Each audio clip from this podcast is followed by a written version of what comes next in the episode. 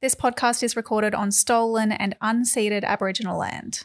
We acknowledge the First Nations and elders of this country and we join their calls for justice. There's a hole in your flag.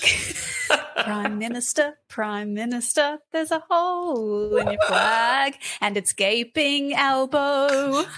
It's what? It's gaping. Oh, gaping. Elbow. Comma, elbow. I see, yes.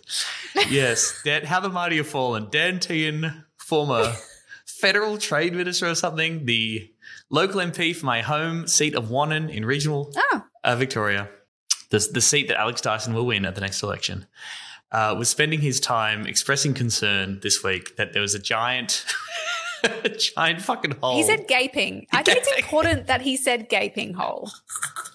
I think that's important. Parliament House is the home of Australian democracy.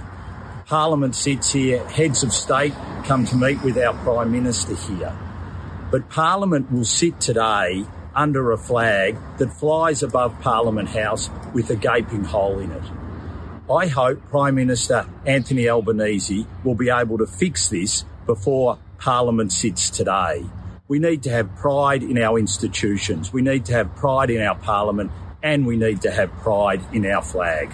Gaping hole in the flag that flies above Parliament House, and he was seriously worried. Like he's like, "Fuck, He man, we should have pride in our institutions and our flag." You cannot work under those conditions or under that flag with the gaping hole, to be more precise. And then, of course, in the most Labor move of all, just immediately buckled and just the, the Speaker of the House, Milton Dick, and the lady in the Senate, Sue Lines, came out and said, "We we hear you, we understand, and we absolutely agree with you. This is the most important issue of all time.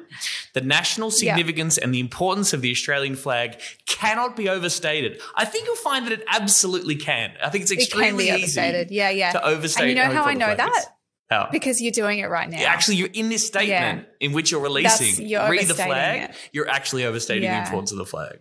I like the second sentence. We are aware of the unacceptable condition of the current Australian flag flying above Parliament House. this is crisis communications, people. This is huge. And of course, I love Dan Tehan being like, they, they, they just stop making excuses. You've got to fix this straight away. And people saying, well, it's very windy and it takes three people to bring the flag down and the wind, it's too windy. People will Yeah. die trying to put up the new Wow. fixed Australian flag. You know, classic like liberal utopian bloody um, dreamers. They want everything done now. They have no understanding of the realities of of getting things done in this world. Yes. And you know, as people are always saying about the liberals, they complain about something and then when someone fixes it, they claim it as a win. Yes. You know, liberals taking credit for things. Isn't that a classic classic? I just love the idea of someone dying while trying to put up the new flag, like literally dying for the flag. And it's like we must like scrambling up the pole like it was worth it. I regret nothing. bunch of idiots. If you want the dole for life, free marijuana, vote Greens. really the Greens just hate Australia. She has described the Greens as very, very dangerous. I agree. Frankly, I've always found the Greens to be a real serious danger to Australia. Serious danger to Australia. Hey, I just met you and it's crazy. But here's my podcast. Review me maybe. Oh God. I saw Carly Rae Jepsen last night. Yes, as did our producer, Yeah. Mike the Griff Griffin. And sounds like you had a great time. Yeah, it was really good. I want to cut to the feeling of the cred of serious of danger. podcast. What's another one? Ooh. Um, all that we could do with a green left movement uh, in Australia. That's what this podcast is about. I'm Emerald Moon, and that's Mhm. Tom Ballard. Hello. This is not an official Greens Party podcast, but we do ask the all important question this week of our special guest, Green Senator Nick McKim, as to how much influence the Serious Danger podcast has in Party Room. And the answer will shock you. the answer might surprise you. you won't believe You won't how much influence what this he podcast said. has. Doctors are jealous. uh, a great chat with him about uh, what happened this week. The RBA continues to wage class war, fight inflation. We talk about the Labor government's unshakable commitment to being shitty towards refugees, and we're chatting about the big green win in uh, the fight against the climate crisis. Mhm. Greens win. Greens win. Uh, hey, If you're listening and you're a patron, thank you, especially if you're a new patron like Emma, Adami, Sean, Dweck MP3, Emma, Nun, and Maria. We hit, I think we hit like a, um, like one of our goals for Patreons and then we lost some. So we need, please, for people who are shaving that $3 from their budget because of the RBA rate increases, look, if you can afford $3 a month, please consider chipping in. It helps us pay Mike the Griff Griffin to keep producing the show. And you get access to cool bonus episodes. There was one that went out this week on International Women's Day about whether International Women's Day has just become Mother's Day, like the origins of the day, what it means for, you know, a socialist feminist movement. Oh, I see. I see you've noted here, Tom, into maybe one of the things that we lost in our, our Patreon contributions was Sam editing his pledge down from 666, quite good, to 420. Also funny. Times are tough, but you be keeping it funny. So thank you. Uh, little plug. I had a chat to Jacobin this week, which might be of interest to all the watermelons who listen to this. Chat about the book and about democratic socialism and millennials. And oh, we had some good news. Some more good news before we jump into the other stuff that was going on this week. Greens Senator, former Serious Danger podcast guest, Yes. Barbara Pocock, chairing a committee that's basically definitely 100% going to introduce the four day work week to everybody, kind right? of maybe but not probably not i mean the like both major parties supported this report unanimously Great. that says yes we should introduce a bunch of reforms to the way we work including a four day work week with no loss of pay trial across the country they recommended. Uh, they also recommended doubling paid parental leave. Apparently the report like i think even the, the guardian article on this was like a lot of the recommendations in the report effectively represent greens policy which is funny. So you know thanks for getting on board major parties And thanks, I assume Barbara just just sabotaging everyone's feedback as chair of the committee and just Yeah. being like, okay, what I'm hearing is let's do green policies, and I'll write that yeah, down yeah, here. I'm That's hearing, good. I'm hearing, I'm hearing this. Um, but then, of course, Labor. This reminds me of the Simpsons meme where they say, Say the line, Bart. and they say the Labor government senators said they supported the recommendations in principle, but argued that quote trillion dollars of debt from the former coalition government necessarily imposes constraints on social policy. Yeah! How many more times are we gonna have to hear this? I'm so bored of it. Just give everyone a four day work week, cunts. The tax cuts introduced by the former coalition government that we support has no impact whatsoever No. on, on social policy so. and is not in any way tying our hands to make this country a better place. Yeah. Ignore Stop talking about that, please. Boo. The coalition's like, oh, it might make things a bit um, less flexible in the employment relationship, meaning employers may not be able to just do whatever the fuck they want to their employees. Uh, so, anyway.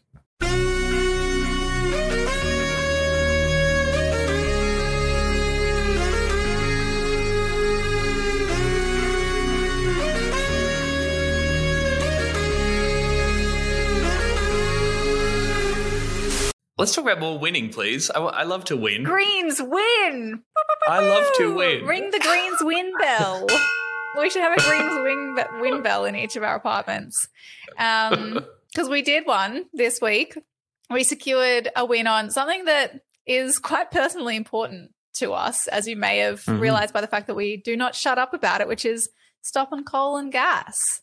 Uh, not the big one, not the safeguard mechanism stopping coal and gas yet. Still working on that. That will likely come back Yep. later, and we'll talk about that in a second. But the National Reconstruction Fund bill. So the Greens said this week that yes, we will now support the bill in the Senate in exchange for the government amending it to prevent the National Reconstruction Fund from investing in coal or gas or native forest logging, which makes Yes, fucking please. sense, right? Mhm. Sounds That'd good, be good. Sounds good. They're all bad things. So this big so we fund shouldn't shouldn't give money to bad public things, you know? fund shouldn't be Mm. financing those things. And the other thing that they secured, I believe, is that the independent board of the fund will have to ensure that the investments that this fund makes are consistent with our climate targets and future uh, commitments under the Paris Agreement. All good stuff. Amazing that we have to fight for that. Yeah. like that's an amendment that we have to get in there. Like, oh, also this shouldn't conjure in all the other policies which are designed to try and make Yeah. humanity survive into the future. By the way, We are that's a Greens radicals. win. We are true radicals. Did you know? do you know what the NRF is? Are you familiar with the proposal, Tom?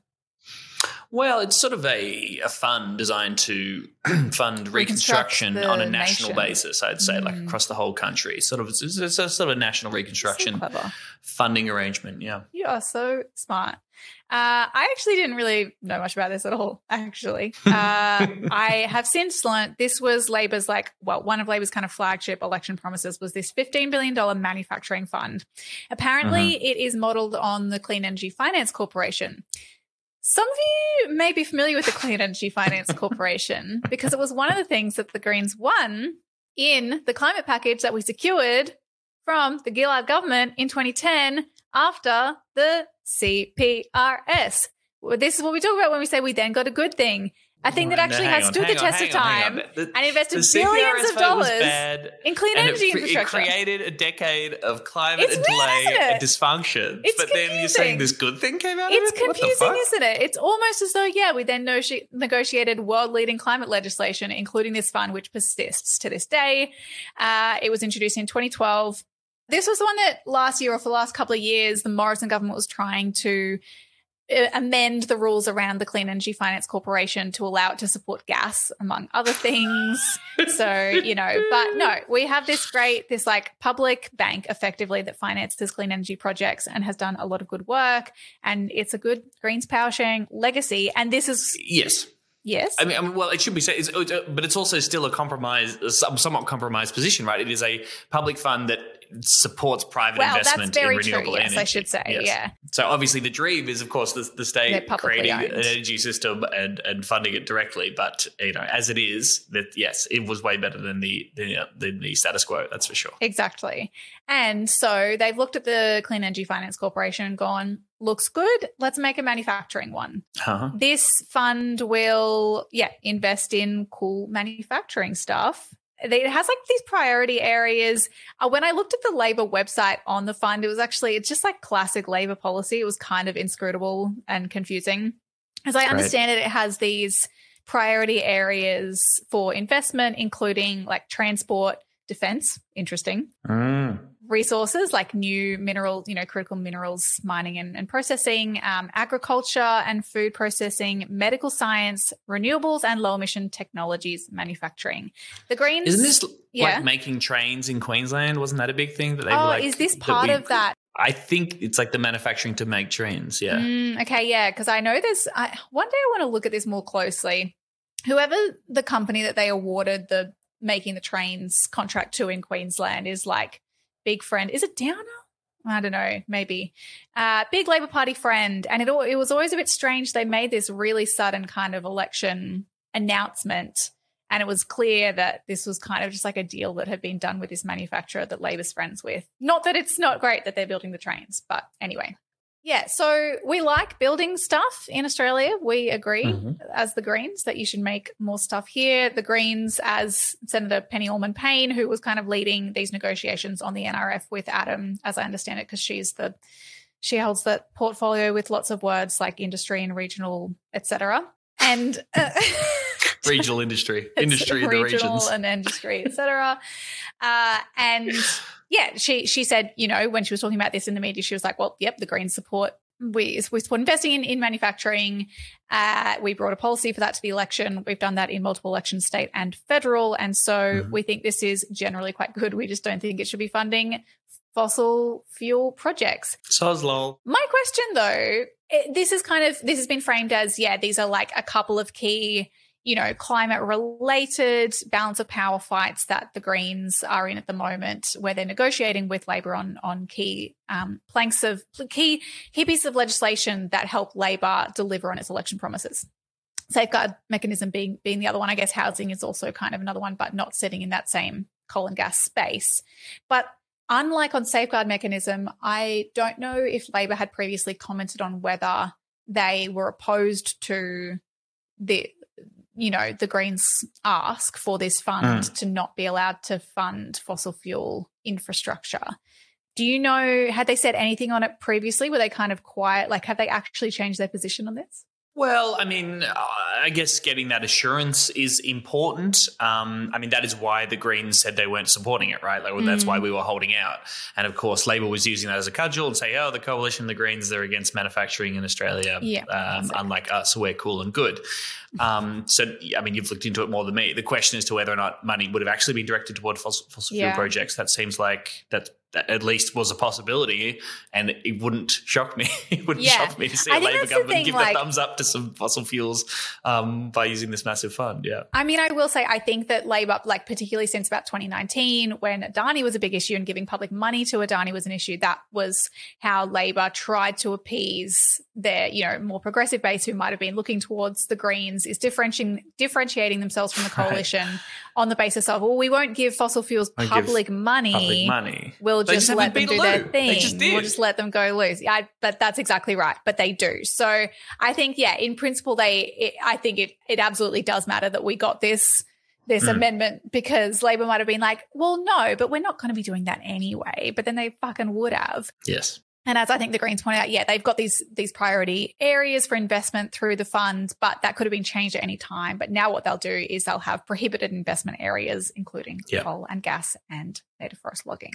The fact that, I mean, yeah, the other reason that we know that it's probably good is because Joel Fitzgibbon, former Labor Minister and current head of the Australian Forest Products Association, did this sulky oh, AFPA. media release Oh, Like our good friends at AFPA. Yeah. yeah, yeah, yeah.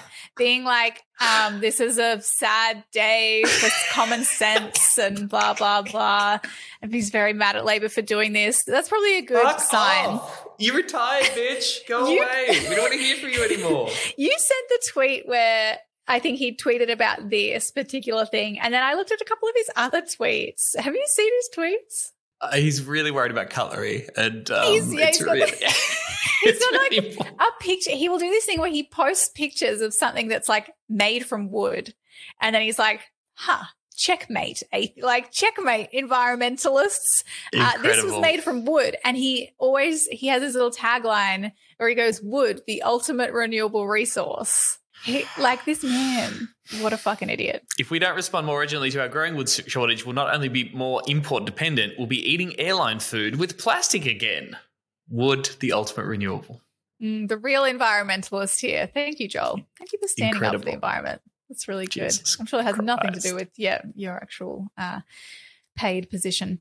Anyway, so what does this mean? Do you think this affects the safeguard mechanism? Do you think we were talking about this whether we think that this could be related to the Greens negotiations on the safeguard mechanism, separate bill, which will probably come back in a couple of weeks' time? Yeah, I mean that was my that was my concern. We heard word through our little sources that there was a win coming through. We saw that this being announced, and we were like, "Oh, does this mean in return for this, the Greens are supporting the safeguard mechanism?" But that does not seem to be think the case. Thank goodness. Um, and Yeah. the safeguard vote is still they want to get it done by the end of March, but they've got what a, a week off, and then from the Mm. Yep, twentieth of then March, Parliament's uh, back. Parliament's back. Right? Yeah. Okay. Mhm. So um, no, and the the fight continues, and it seems like the Labor government has made the decision that they are not going to give a fucking inch on new coal and gas projects in relation to the safeguard mechanism. Is that what, what you're saying? Yeah, it seems quite like, and I've seen media reporting referring to it this way as well, that it's like a deadlock between, you know, Greens saying, well, our offer is no new coal and gas, and then we'll, Mm. we'll, we'll be happy to support it, even though uh, it's got shit stuff about offsets, uh, and Labor going, you guys are the fucking worst, please stop, and we hate you. Uh, Mhm. And we will absolutely not be doing that. One thing I, I do think was a slight shift this week was this like crystallization around gas as the real Mm. question. Because, and, and I think Labor is probably, you know, not necessarily stupid to do this because I do think that the general public, I haven't looked at any kind of opinion polling on this or anything, but it's certainly more accepting of of the idea that we don't need and should be urgently phasing out coal than they are of gas. There's still maybe some acceptance that we need gas for like firming capacity. And Albanese stood up at this uh, Australian Financial Review Business Summit this week and gave his keynote address where he said that businesses want to move towards renewables and to power them, but they need the firming capacity of gas. Gas has a Mhm. key role to play as a flexible source of energy. It provides peaking power today, firming and backup power. Uh, and he's basically saying, yeah, we need gas as a transition fuel. That like age old fucking bullshit propaganda from the gas industry. When, as we know, Tom, we do not need gas as a transition fuel, do we? Um, but I thought we did because the gas industry tells me so. Eh. Yeah. Based on a few myths, like, and yes, it sucks that we are still having to do this, but we are. First of all, the idea that gas is like better than coal, that it, or it's not a real fossil fuel. It's like, no, gas is a fossil fuel. It is, Totes. it is a significant source of emissions. It doesn't emit as much CO2 as coal, but the methane emissions, particularly fugitive emissions, are m- much more potent than CO2. And yeah, gas is bad. It's a fossil fuel.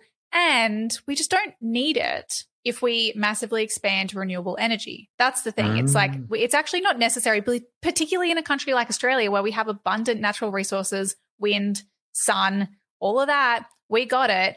The argument about firming, there's this idea, yeah, there's this argument that, well, gas is needed because you can switch it on quickly. So if there's an outage, it's good to be able to just like, it can fill the gaps. That's what they mean by firming capacity, right? Yeah. But I mean, first of all, I think that plays into the narrative that renew that renewables are inherently less reliable and that we're likely to have more outages and have more gaps to fill when we shift to renewables. Not Yep. the case. Evidence the shows case more renewables in the grid actually makes it more secure, Yep. fewer outages than coal. Like, yeah, we're, we're likely to need less of that. And the fact is that, like, the answer to that is investing in storage. So, big batteries, pumped hydro, deep storage that can then be switched on when, yes, sun's not shining, wind's not blowing, or there's an outage. You switch, you've got that stored energy. And so, yeah, if you've got a, a huge amount of, of renewables spread across the country and a good amount of, of big, deep storage, you don't need gas. Yeah, just Nope. don't. And certainly don't need new to the extent in which we, we gas will be used. Existing gas projects can fill that, and we do Yes, not need, new gas new gas. projects. Yes, don't need Thank new gas. That's for sure. Yes, and Yes. we're also shipping a whole bunch of it overseas. I mean, if you really were worried about the gas supply, you would do something about making sure that we don't send seventy five percent of our gas reserves overseas. You fucking psychos. yeah. But there's this, yes, like there's still this fucking argument. It, it's all, this is all coming from industry and labor and the coalition and are all saying, well, industry needs certainty. And so for some reason, that means that that's why we can't do a ban on coal and gas. And we'll just see when globally we move away from fossil fuels, then suddenly we'll have all these stranded assets and job losses. But that's about providing certainty for business because that's what we care about. Yes, Like this is the constant irony from the parties that refuse to actually provide a transition plan for these industries because they're just like they just want to prolong it a- as long as possible and meanwhile yeah p- people who work in these industries know that they won't be around forever Mm. uh, but they just claim that it will and they won't even tell us what is going to happen. So that was the other big thing that happened with the safeguard mechanism bill this week is that the government refused to release its modeling on the bill. It's modeling around how much those big emitters would be emitting, how they would meet the carbon budgets. yes. Uh, they were How meant it's to release fucking it. work? This thing How, that you want yeah, us to vote how is your bill going to work? Is your bill going to work? Is it gonna show work? us. You've Just got show us how, modeling please. that shows us. So why would you not show us if it does do, in fact, what it says it's going to do, which is bring down emissions? Wouldn't you just show us? But no, they Getting a lot of questions about my t-shirt Yeah. and the t-shirt answers. already answered. Yeah, they they were meant to release it by 4 p.m. on Thursday afternoon. They said we don't want to do that. It would be against the public interest. Do you are you confusing the interest of the Labor Party? Uh, they say that it's got commercially sensitive information. It would affect the market. Always the bullshit commercial and confidence shit that you know governments use to avoid transparency all the time. The Senate rejected that claim. They rejected Yes. this public interest claim and, and protection from releasing the, the modeling. In fact, the coalition supported a motion moved by Green Senator Sarah Hanson Young against to, to reject that claim and say, no, you do have to release this by 4 p.m. on Thursday. And the government was just like, "Mm, still no, we won't. Is there any consequences for that if you don't do what the Senate tells you to do? I yeah, like I haven't seen what the mechanism is to like force them to release it. I really don't know what happens now. But it seems like they're just, yeah, they are just saying, no, we won't be doing that. Thank you very much. And I'm, and Uh, oh my god, and just the fucking arrogance of the new Labor government, a new version of politics. Climate wars are over. You know, we're going to do things differently, and like we, Yeah. the denial that the climate coalition's been responsible for so long. Okay, how about some transparency, and you show us Yeah. the actually modeling that you're basing this entire policy on that you expect us to support. No, not going to do that. Piss off. Jesus. Absolutely not. What did you think about the fact that in order to pass that motion through the Senate, obviously we had to quote unquote team up with the coalition? I doesn't care. Yes, they're doing it for cynical political purposes. I don't give a Yeah. shit. They're correct. A broken clock. Okay. Every now and again, Yeah. the Liberal Party might be voting for things for their own horrible reasons, but the thing they're doing is correct. yeah. Um, but this it is doesn't matter.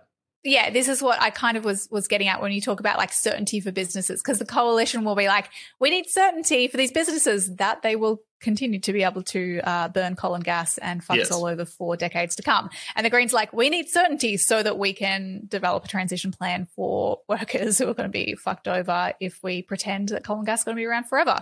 Uh, very different angles, but yes, in this instance, we were both like, please show us the modelling. Labor says no. But the, the general principle of transparency and telling us, well, you know, that, that's good. No, but I don't care who's supporting that. And you can imagine Yeah. a world in which people on the left and right can agree that government telling us the basis on which this legislation is being passed through. That's just a general principle that is important Yeah. for, for all It's government, I um, would argue. kind of important. It's kind of good. There's also Did you, yeah, so remember a few weeks ago when Albanese said the fact that the coalition and the Greens hate our climate legislation is a is a sign that we've got the balance right? Do you remember, do you remember oh saying that? yes, fucking People, hell. I'm in the sensible center, and people are screaming at me on both sides. Therefore, and I that means correct. I'm correct. Everyone hates me, so I must be doing something right. That's, uh, that's how I would like to see myself. Maybe I should just start using that philosophy. Everyone disagrees with me, so I must be super smart. I just shat my pants, and everyone's telling me that it stinks. Therefore, I'm correct. Therefore, I'm right. Uh, the other person that's in play with the situation on balance of power in Safeguard Mechanism Bill is, of course, hot boy David Pocock. Mm-hmm. He, uh, I saw an article this week that showed there was a poll in the ACT, his constituency, where 63% of ACT residents oppose new coal and gas, and 82% oppose the unlimited use of carbon credits to offset pollution.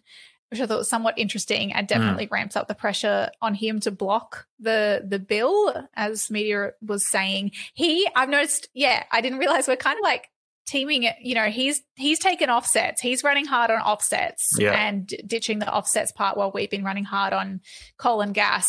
So that's interesting. Be interesting to see what what happens there. Do you have any has, has your have your predictions shifted at all as to how this is going to play out No, it's really hard to tell. I mean, I just listened to this morning. We are recording this, the 7 a.m. podcast, chatted to Rachel Withers, who we've talked about before, one of the few journalists in Australian media Mm, who will give the Greens smart journalist a, a basic run and just Yep. laying out the case. And just, you know, she made the point that, again, this isn't working anymore. This idea that people are going to think the Greens are wreckers and that the Greens don't really care about climate action. I just, it's just not cutting through in the same way. People know, Mm. particularly when the UN and the International Energy Agency and the overwhelming scientific consensus backs our decision, you know, they can push that that uh, that pressure onto Labor and Labor's uh, belief they have an electoral mandate and they're going to stare down the Greens. I mean, really listening to that podcast, I was like, oh, this is this is like existential for Labor. Like this is the political fight that they need to have. They cannot be shown to give any cede any ground on this, Yeah. of course, because they know the Greens are coming for them and they know yeah that so true they're not good enough. And so they're going to have to stare it down. And they're making noises about doing it through regulation as opposed to legislation stuff. We'll see how that Mm. goes. But yeah, something's going to give. And I am encouraged at least to see the Greens uh, seem to be um, indicating they're going to hold their fast. nerve, you know? Yeah, yeah. And as uh, this person on Twitter, Ross, Ross Floyd on Twitter, pointed out a, a very good point about the way that Labor keeps framing the Greens as their real opposition. Like, Yes. as these obstructionists in, in doing that, they're like, yeah, the Greens are the real threat to us, which, as he says, is having the effect of elevating the Greens' policies and positions in a way that's going to be very interesting come the next election. And yeah, they're making the Greens seem very big and powerful. And also, it is giving a lot of airtime to what the Greens policies actually are. And that's generally a pretty bloody good thing. So, looking forward to that. there's yeah, my predictions are probably still the same. I'm I'm still interested to see yeah whether I, I don't know if they'll shift on no coal and gas yet, Mm. but maybe um, around a climate trigger in the EPBC, like in the federal environment laws, so that they are not seen to be bowing on that big demand. But that would still be a pretty fucking significant win for the, for the Greens. I tell you what, I definitely think can't happen. In 2009, when the Greens voted down the legislation, like the, the second time as well, Mm. the Labor Party shelved it, right? So the greatest moral challenge of our Yeah, generation, no. and then, no, we're not going to do this anymore. I don't think that Labor could possibly do that. I think they cannot, no, one will accept, oh, you're not going to do anything about the climate crisis because the Greens voted this down? What the hell are you talking about? Clearly, you have to go back to the drawing board and get this through in this term of parliament because we had the climate election, God damn it. So I think that's Yeah. a really different uh, material difference to, to 2009, 2010 for sure. Yeah, or they send us back to the polls. That'd be fun. I was on. talking to Fucking bring it on. us. I, that's exactly. I was talking to someone who works in one one of our federal MPs' offices, Mm. and they were just like the fire in their eyes when the, the prospect of them sending us back to the polls was raised. They were like, "Bring it the fuck on, because we are ready." like, uh, and they are, you know, on this and on housing as well. Like, as we'll, we'll talk about in the call to action. Um, spoiler, uh, spoiler alert. Mm. But like, our MPs officers are out there door knocking in marginal Labor seats, and Labor knows that, and they should be paying close fucking attention. Yeah, there's a, there's an article in the conversation about this safeguard mechanism that that outlines top likely outcomes. They're talking about yeah maybe a, a pause on projects uh, rather than a ban while we look at environmental laws, inserting that climate trigger in the EPBC, maybe replacing the offsets component or and or negotiating with states about a transition pathway for coal and gas. Um, I think that's important. In Queensland, we announced last week, I think, that we're introducing a bill to ban coal and gas immediately and then force the state government to work with with industry and and, and communities on a transition plan for coal and gas exports because they've like they've looked at that with with energy but there's still yeah when it comes to approving new coal and gas mines and shipping that overseas to be burnt to contribute to global emissions that will warm the whole fucking world including Yes. Australia and Which- Queensland Which is where silent. we live. I regret to inform That's you that we live, Queensland by the way. Australia are both Yeah. part of Earth. and Yes. it's I'm no scientist, but it's one one atmosphere. I'm pretty sure. I'm pretty sure it's the same. Yeah. Um, so yes, so like that that kind of that focus on working on a really clear, you know, job guarantees and free reskilling and a, a clear transition plan for resources workers. I would love to see that come out of this. Who can say? we shall see. We shall see.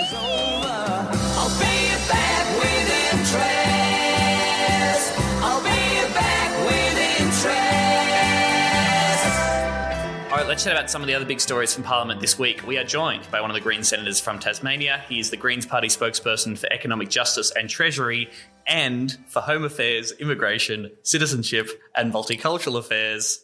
Huge portfolios. And- Nick McKim. Hi, mate. Thanks for coming on the show. Sounds like too much. Hi, folks. I'm very excited. Thanks for having me. Uh, well, we know you that you uh, you listen to the show. We, we saw you at the Greens Natural Conference in Brisbane. Uh, you were making your pitch to get into the Serious Danger world. We need to know how much of an influence is Serious Danger in the Greens Federal Party room. I, uh, do we set the agenda? Is everybody discussing the latest episodes every week? What kind of um, impact is it having there? I wouldn't say you're like the absolute top item of conversation, but you are. I'm sorry to be the bearer of that news, but but but you are genuinely um, like we all watch you. We're all kind of massive fanboys and girls and you. everything in between. um, and um, yeah, we just love you. So yeah, you're um, you're on the radar, which is pretty cool. I reckon. That is that is the correct answer. Yeah, We so- appreciate that. Confirmed. Incredibly a very powerful. powerful podcast. um, two things we really want to get into with you, Nick, uh, that totally relate to your portfolio. And there was some, you know, a lot of stuff going on in Parliament this week, but. Uh, big economic news, of course. On Tuesday, for the first time in history, Australian history, the Reserve Bank raised interest rates for the 10th consecutive month. The official cash rate is now sitting at 3.6%. That is the highest it has been in a decade. It is really hurting people. But people are very familiar with this. The cumulative impact of all the rate rises means that the an average mortgage of 500k is paying an extra $1,000 a month. So it's about 12 grand a year for people on those kind of uh, middle in- incomes with those mortgages. Obviously, there are heaps of mortgages that are way more than that. That's also smashing renters. Landlords are passing on the interest interest rate rises, and there's a very low vacancy rate. So, everybody, people who are renting, which must be a lot of people listening to this podcast, know how tough it is. There was research this week showed that less than five percent of Sydney rentals are advertised at less than 400 bucks a week. It's fucking crazy out there. Yeah, it is. But it's okay because this is all to break the back of runaway inflation, which we're told is what the RBA is doing. Uh, inflation running about 7.4%, slightly down on where it was in December, but still way above the RBA target of between 2 and 3%. Okay. What the hell is going on here, Nick? Why is the RBA doing to this? And why have you labeled all this as institutional madness? I Explain. have labelled it as institutional madness because it is. And look, firstly, yes, there is an inflation problem. Inflation's running hot. Uh, no one has any dispute with that. The dispute is like, what should we do about it? And the RBA's own modelling has shown that about 75% of the current inflation spike is actually caused by supply side issues. So they're either like external to Australia, they're the war in the Ukraine, they're climate change, they're supply chain issues that really um, we can do little to nothing about. Uh, in the global context, but also included in that 75% is corporate profiteering, which is something that we could do something about in Australia. But the headline issue here is that with an inflation crisis that is caused um, overwhelmingly by supply side issues, the RBA is just simply using the wrong tool for the job. And in doing that, as you said, Tom, they're smashing renters, they're smashing mortgage holders, they're smashing uh, anyone who's got debt. And it is the people who can least afford to bear the pain who are bearing the brunt of the pain. And what we should be doing is using the massive uh, fiscal taxation levers that are uh, within um, the government's control and putting in place things like a corporate super profits tax, a wealth tax, so that firstly, the people who can afford to pay it are actually paying it. And secondly, you can use that revenue to fund a better life for the people that really need help. Yeah. Because so what by raising interest rates, they're basically they're like, okay, you little profligate piggies who keep spending so much, we're going to make things much harder for you so you don't spend as much, and that will fix it. But everyone's like, that it, that's not actually a problem. We're not profligate piggies. Is that basically what you mean? Well, uh, there's probably a small part of uh, the profligate piggy argument, but the majority, the, the majority of um, the problem is, Yeah. is supply side, as I said. And look, I have to say, this is like this is the great triumph of neoliberalism. Like the problem that we've got is the the neoliberal brainworms have basically consumed the minds of everyone from the governor of the RBA through to every single liberal, national, and Labor Party member of the parliament. Mm. And they simply have this view that the market can take care of it. Uh, leave aside the fact that the market is in the process of cooking the planet and destroying a lot of people's lives, but apparently the market's going fine. We'll just leave the market to take care of it. Um, inflation is always in this world, in this neoliberal worldview, a function of demand. Too much demand in the economy. Uh, that was the case at times in the past, but it's definitely not the case this time. But they are just uh, this Pavlovian response of raising interest rates as the primary and only response to inflation is just cooked Yeah. and it's destroying people's lives. Because the, the two goals of the RBA is to manage inflation and get us to in full employment. Okay, this is the supposed mission of the Reserve Bank. Now, what happened in the neoliberal revolution is the whole definition of what full, full employment is changed mm. To the point where it was only seen in terms of controlling inflation. So now the Reserve Bank, in theory, is uh, um, obviously they won't say we want a recession. You say that they're putting us on a path towards recession, or at the very least, increasing joblessness, increasing unemployment to try and take some heat out of the economy and put a tamper on inflation, which is completely disconnected with the misery that that visits upon people who are forced into unemployment, right? Oh, absolutely. And, you know, it's interesting the response when I've been um, putting these matters to, uh, to Philip Lowe at Senate Estimates. Uh, in his last appearance, he was all very much like, oh, you know, look, I read all the letters and this is very painful. The letters is tough. I'm How much sh- does a lot this letters. I'm sure, you know, reading these letters in his uh, luxury mansion are very painful for him. But um, but uh, I, I actually expect, and I'll, I'll ask the RBA this next time, so heads up to anyone from the RBA who's watching, but I think they might have got some PR advice uh, in the interim between his first appearance at Senate Estimates and his second one. Uh, because he was much more polished and much more um, uh, apparently empathetic to people's people's lived experience. But look, ultimately here, what what we've tried to do, I guess, in the last year is really basically, you know, we're trying to storm one of the innermost bastions of neoliberalism here, which is this, you know, the high priests of the neoliberal mindset, the, the Reserve Bank Board. And to a degree, I think we've been successful in that. There's a way to go yet. We haven't quite torn down the gates, but we're certainly we're outside with the pitchforks, and it's a good place to be. Very good thing. I mean, what you're coming for, what you've been calling for, and trying to build this case is going at, as you say, yes, this neoliberal tenant and the independence of the Reserve Bank, Mm. the almighty, important, holy, sacred independence of the Reserve Bank. But you are repeatedly making the case that actually the government has the power under legislation that's been around since the fucking 60s to override decisions from the Reserve Bank in certain extraordinary circumstances. This is heresy to anybody in current government or in the neoliberal mindset. But can you just sort of lay out that case a little bit more about how much more active the Treasurer could be when it comes to these kind of decisions? Sure. Well, there's basically um, two powers that uh, exist in the Act that we think uh, could be used. The first is the power of the Reserve Bank itself to direct to direct how uh, money that is printed, and you know they printed about 400 billion dollars worth of money during the pandemic, but they actually have the power to direct how that money is used, and about half of that money under what's called the Term Funding Facility uh, basically went straight into the housing market because they basically give it to the banks at very favourable rates. The banks turn around and lend it to their highest margin products, which is uh, mortgages on homes. And that's what really pumped prime the Jesus housing market Christ. with all the flow on impacts that we saw during the pandemic. They only gave it to people buying their first house, right? They weren't giving it to people who own multiple houses and wanted Oh more, no, right? they Like, give would it. be crazy. Oh no, What? anyone who can afford to pay the rate. Yeah, so so you had two hundred billion. Now, what the RBA could have done is turn around and say to the banks, actually, you can't lend that out. To housing, put it into productive parts of the economy. For example, uh, renewable energy, uh, building climate resilience into our infrastructure, things like that. But they didn't. And when I put that to uh, Philip Lowe during the last but one Senate estimates, he nearly fell off his chair and he was, oh, like, well, that would be a return to socialism, uh, Senator. And I'm sort of nodding at him, going, yes, that's right. Um, and he basically argued that, that that's this archaic provision of the Act that obviously Parliament has just forgotten to take out of the Act. So that's the first. The second power, which I think Which is, is which the is more, sorry, Nick. That's ideological. That's ideology. Yeah. Okay, that's not that's Yeah. not an independent econ 101 position. That is fucking ideology. uh, First and foremost, that is completely dissolved of any political content because of the neoliberal consensus, where it's just like there are just things that you can and can't do, and there's just basic common sense that you can never question or do anything differently.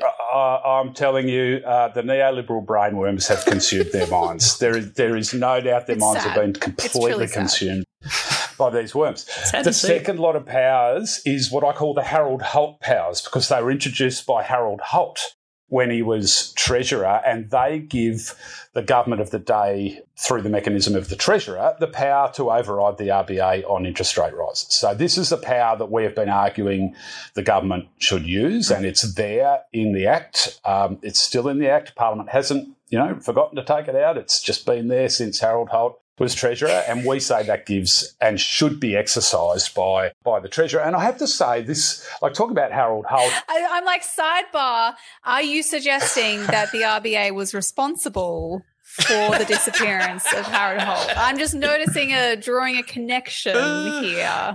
You don't have to say yes, or no. What? But Well, I, I actually don't know Mm, whether wait, that's who's the to case, say? but but New conspiracy Who's to say theory just dropped. Yeah.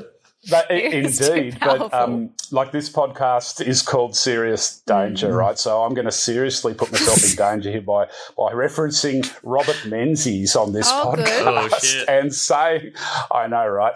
Um, but the point is that even Menzies, who was prime minister at the time that um, these powers introduced, like like they understood that at times uh, inflation is not caused by demand side pressures. They understood that, and that is the great victory of neoliberalism. You know, since those days, where neoliberalism has basically um, uh, put put so such hard blinkers on the thinking of people that they just can't conceive of an inflation spike that's caused by anything other than uh, overheating on the demand side of the economy. And, and that's where we find ourselves today. And it's just smashing people's lives. It's tragic. And it's also anti-democratic, as you said in, in a Twitter thread that people should check out too, sort of laying out the case on this stuff. I mean, the idea that a democratically elected representative like the treasurer might step in to exert econo- democratic control over the economy for the benefit of most people and for ordinary working people. Like, imagine if that's how things work. But no, no, you got these citadels of just economic experts who know all the charts and the data and the graphs and have done all the research and stuff, completely disconnected from ordinary people's lives. Imagine if we had democratic control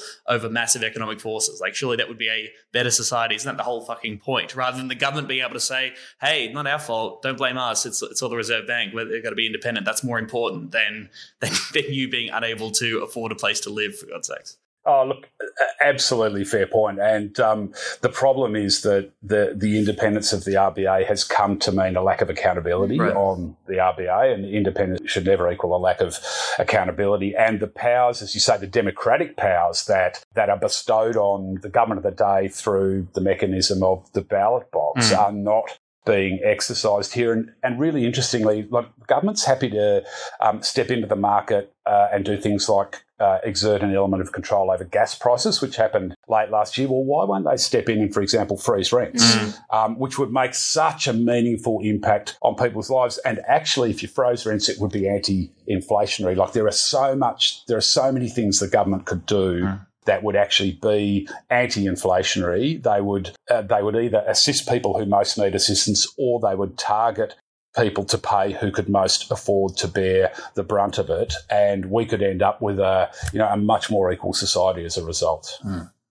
Final question on this point. Um, I'm interested in how you think things are going to lay out. Uh, Philip Lowe reiterated in this recent rent, um, rate rise this week the RBA's central forecast is for inflation to decline this year and next to reach around 3% in mid 2025. But I don't know, is anyone listening to RBA forecasts at this point when they've been wrong so many times? They said interest rates weren't going to go up, blah, blah, blah, blah, blah. Do we actually care what, they, uh, what they're predicting at this point? Uh, look, I, I don't necessarily think that their models are, are going to uh, are going to pan out, and and the blah blah blah blah blah. Then Tom was actually critical because part of what really got us started on this was Philip Lowe saying a couple of years ago that interest rates wouldn't go up until Mm. 2024 and basically inducing a whole bunch of people to go out and borrow money that it turns out that they, they can't afford to pay off. So um, that was really critical. I mean, I think my prediction is that, that Philip Lowe's contract won't be renewed in September. And I I think that's a good thing because, uh, you know, as we've said, someone needs to be held to account for, for what's going on. But they'll and- just and, replace uh, him with another rich, evil neoliberal guy. They will, Emerald. Um, can't argue with that. Uh, but uh, we were just trying to kind of destroy the bastion, you know, one one block of sandstone at a time. You know what? So They say the next evil RBA head will be a woman. Yes. yes, girl boss. Do it. well, look, I've always had the view that if women had been running the world for the last 5,000 years, we'd be in nowhere near the troubles we are today. So maybe that would be a small just- step You're forward. only saying that because it was International Women's Day this week. No. I I believe that women can be just as evil and greedy as men, actually. Because I'm the real feminist. Thank you, so, Tom. yeah. Thank you for saying that. ally. Hashtag Well, ally. actually, uh, I believe that too, Tom, but as a general rule, It's not that you would say that, Nick. Why would you say that about women? I'm going to stay quiet now and just hope we move on. Okay, brutal.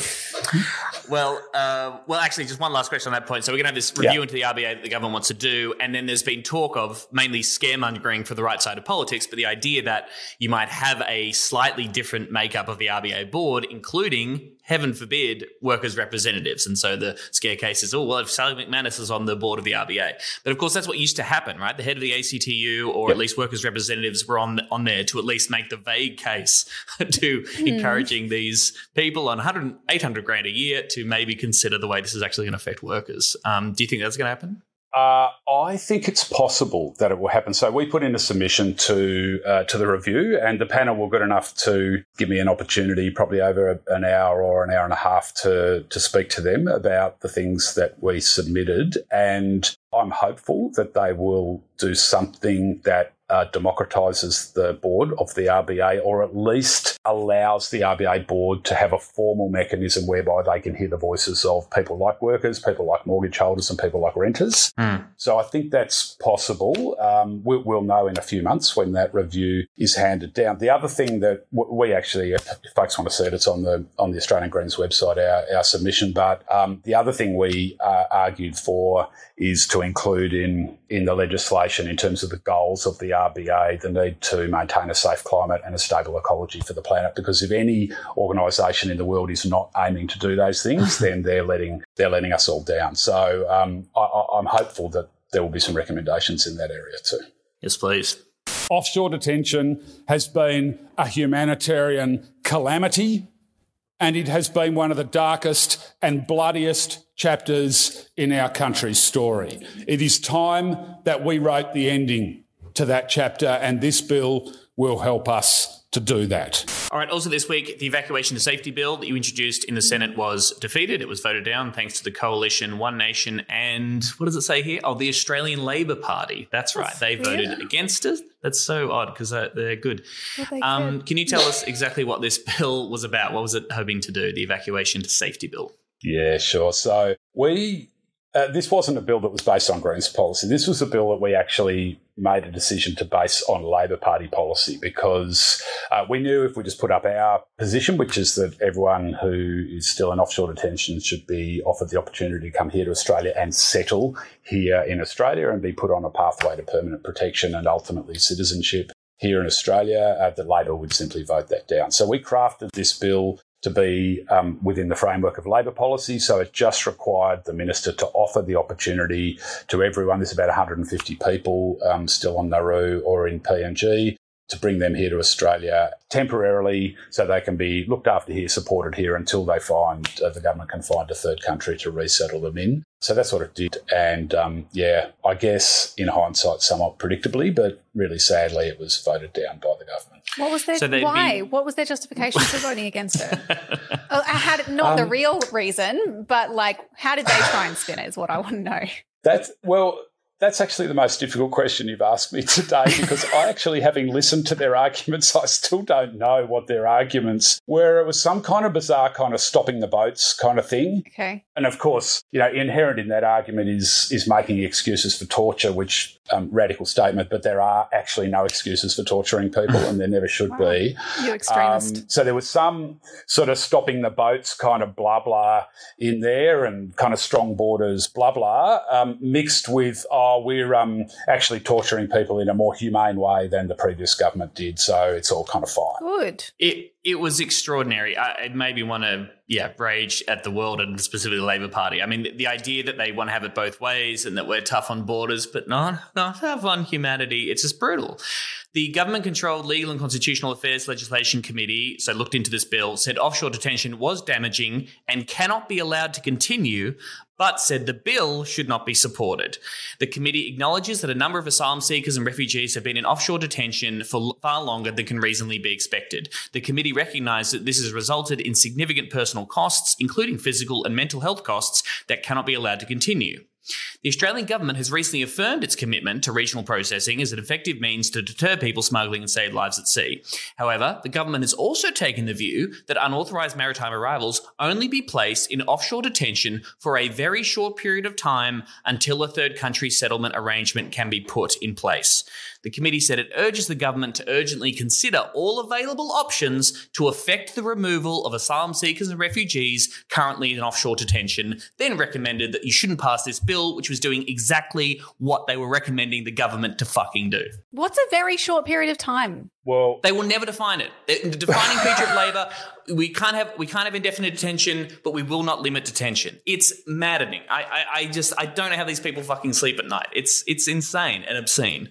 No, it's like um, sort of tell me you're suffering from cognitive dissonance without actually saying the words. I mean, it's just, it's extraordinary. And the moral argument here is compelling because it was actually the Labor Party that put all these people into offshore detention in the first place in 2013 when Kevin Rudd and Tony Burke um, stood up July 19, 2013. And the, the reason I know that date so well is, um, you know, I've made a lot of friends through my, my trips to Manus Island over the journey, and that date is seared in their minds Mm. as the date when everything changed for them. Some of them were actually at sea in boats on that date, and uh, their lives have never been the same since. I mean, the thing about offshore detention, I mean, it's it's it's it really is one of the darkest and kind of bloodiest chapters in Australia's story, and we thought this bill was an opportunity to help write the conclusion to that chapter. But it, I mean, people have suffered from mur- there've been murders, um, rapes, um, uh, child sex abuse, you know, institutionalized, state-sponsored child abuse. Like lives have been destroyed, deliberate medical de- neglect. I mean, it, it's just the most shameful time, one of the most shameful times that we've seen in recent Australian history. And it has just treated people like human billboards. And I've used the, the example before, but they are literally like, like, or not literally, but they are like the corpses that used to get impaled on the walls of medieval mm. cities to dissuade Deter, other yeah. desperates from, from trying to enter. It's just, it's, to, it's torture Yeah. and there's no other word for it. And it's got to end, but it, it's unfortunately still going on. Yeah.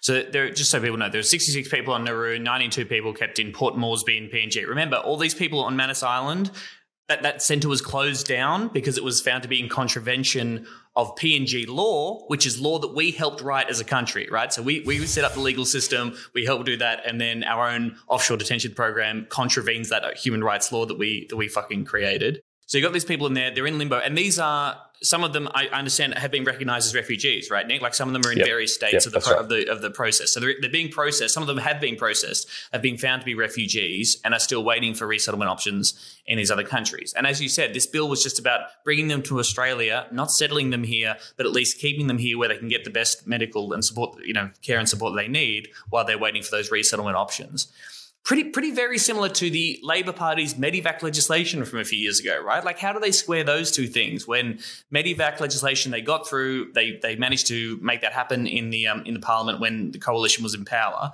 to try and bring people who needed serious medical attention to Australia for the care they need. How do they reckon with the Medevac legacy, but then rejecting this this um, evacuation bill? Well, yeah, fair, fair question. And I made that point uh, in my second reading speech on on the bill, and it's true. I mean, La- so so we put that up. The Greens put up the Medevac legislation in the Senate um, when Labor was in opposition, and we had to do a little bit of negotiating with the government and give a little bit of ground on things like national security issues that we, in an ideal world, we wouldn't have, but we really, really wanted to get it through Mm. and to get Labor support. We did that, and they ultimately did end up voting for our for our Medevac amendment, and that that was terrific. And a, a lot of people, like in, into triple figures of people, did get transferred under the Medevac legislation, and most of them are still here in Australia, which is great for them. But uh, in terms of how they squared that circle, they again uh, they don't go there. And but what I will say about that is that it exposes their support for the Medevac legislation as being based on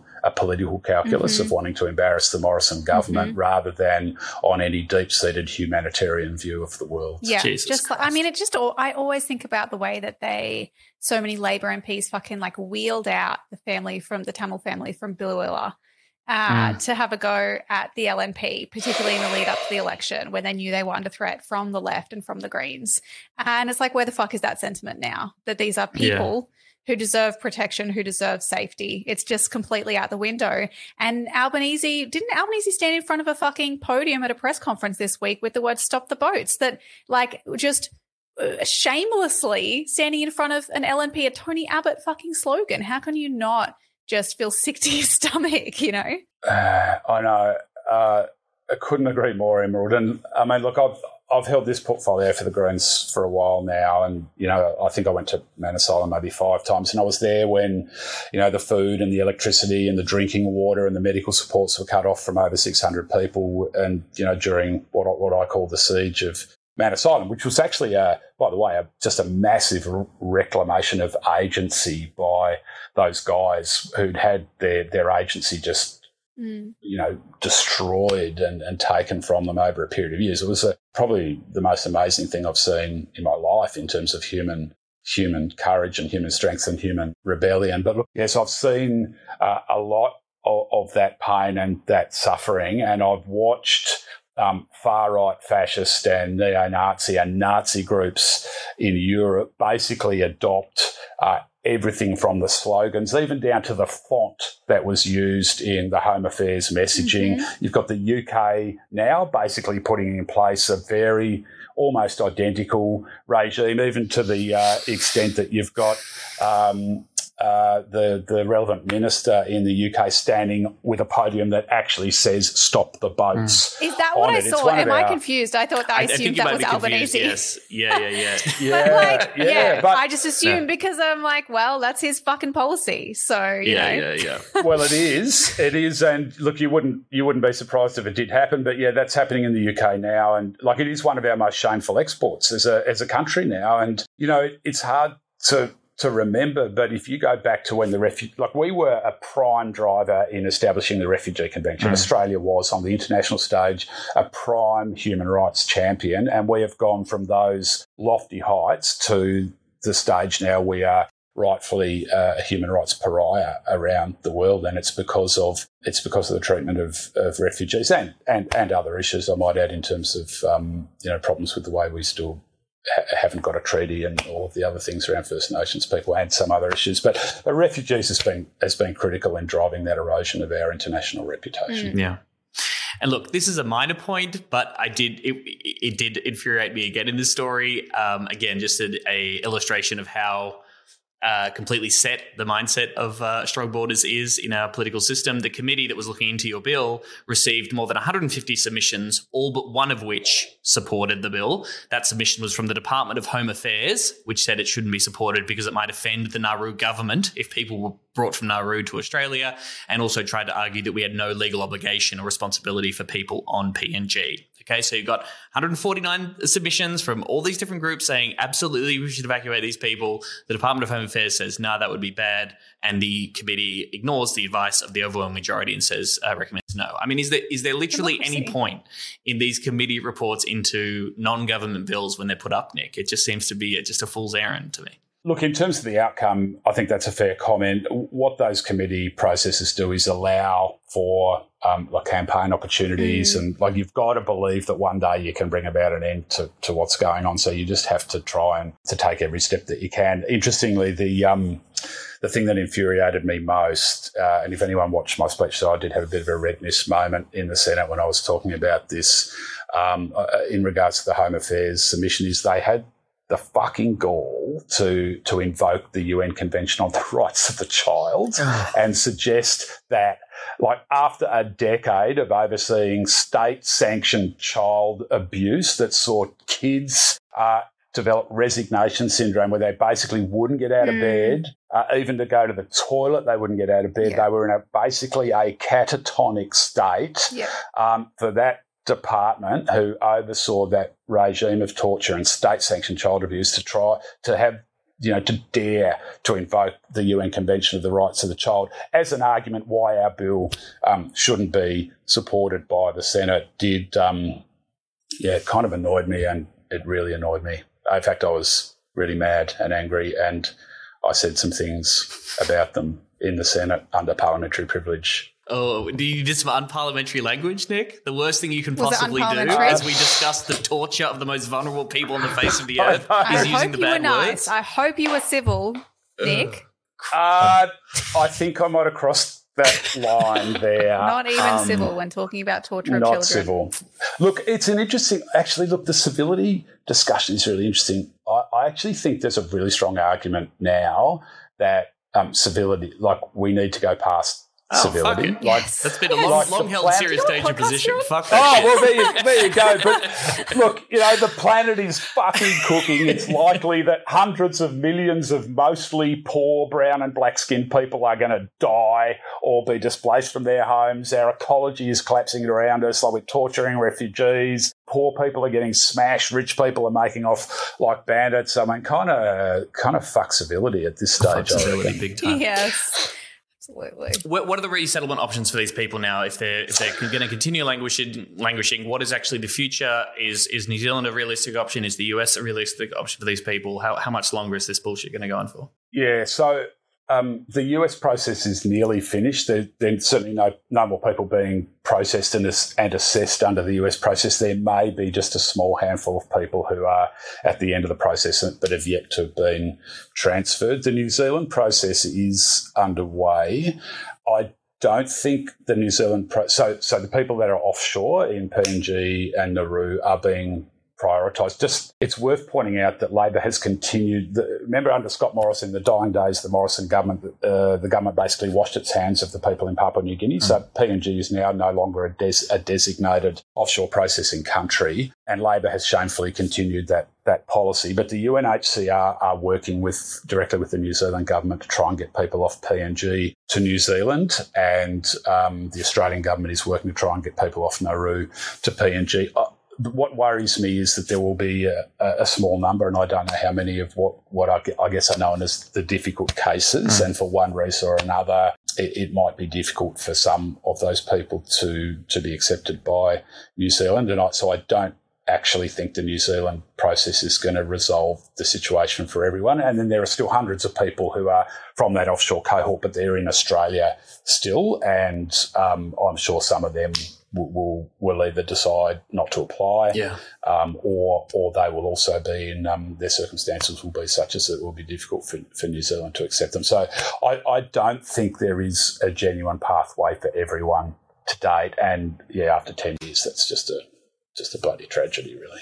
All right, everyone in Labor for Refugees, quit that fucking party, join the Greens. Jed Carney, if you really care about refugees, quit that party. Once again, time and again, this party has shown that it's not interested in living its values or when, when time gets tough, actually you know, taking on this issue and fighting for human rights for all and recognizing everybody's legal right to seek asylum. That's uh, I'm sure I'm sure Jed Carney and everyone for Labor for Refugees are listening to Serious Danger. I'm sure They're they'll make listening and they're big handing in, they're writing their resignation right now. Yes. thank you for trying, Nick McKim, and thank you for talking to us um, and for being on the show. We really appreciate it, man. Hey, thanks, folks. Really appreciate it. Love your work.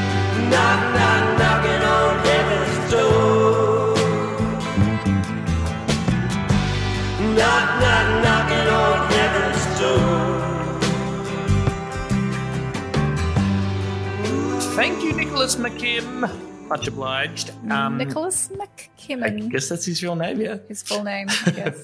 Hey, um, coming up on Sunday, April the 2nd, it is Palm Sunday. People might be familiar with this, happens every year. It is a big, big old march. It's got some religious overtones, but you don't have to believe in God in order to get involved and is often used as a platform to, to march for justice for refugees. If you want to get involved with that, there, there are Palm Sunday marches happening right across the country. We'll put a, show, a link in the show notes to find out for your, um, your nearest Palm Sunday march.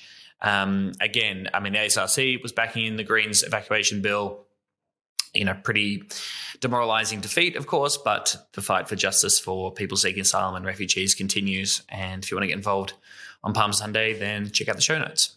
Woo! Don't forget, the New South Wales state election is in just under two weeks. It is What? on the 25th of March.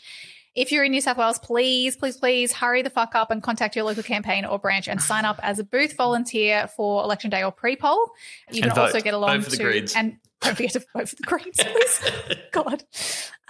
Um, you can check out greens.org.au forward slash events for other events in your area. But if you're not already in touch with your local campaign, you should get onto that. Maybe even find their Instagram, send them a DM, or yeah, contact your branch if you can. Uh, get onto that. The other thing, as we mentioned earlier in the show, that's still ongoing is the debate on the housing bill will be coming back. That's that good old housing bill that's going to probably make the crisis worse because this bullshit fund could lose money and fuck us over in the middle of a housing crisis. And the Greens hold the balance of power and we're pushing for some good stuff. So if you haven't already, email your Labor MP, tell them to support the Greens proposals, including stuff like a rent freeze, minimum housing standards, more social housing. If you haven't done that already, if you're in Queensland, you can go door knocking. Max Chandler Mather's office is coordinating a bunch of door knocks next weekend, so the weekend of the 18th and 19th of March. Uh, there's big door knocks, massive door knocks in Moorooka, Ipswich, and Nunda, which happen to be in some marginal seats. And if you, even if you're not anywhere near there, you can ask their office to help your branch organize your own event. Uh, they can send you resources, they can train you, they can help you get that up and running so that it's happening across the state and scaring the shit out of Labor so that we can actually get some progress for uh, people who need housing. That we'll put the link in the show notes, but there's um, it's maxchandlermather.com forward slash housing underscore weekend underscore of underscore action. Hate that URL. Who did that? Uh, hate the URL. Love the campaign. Get on it.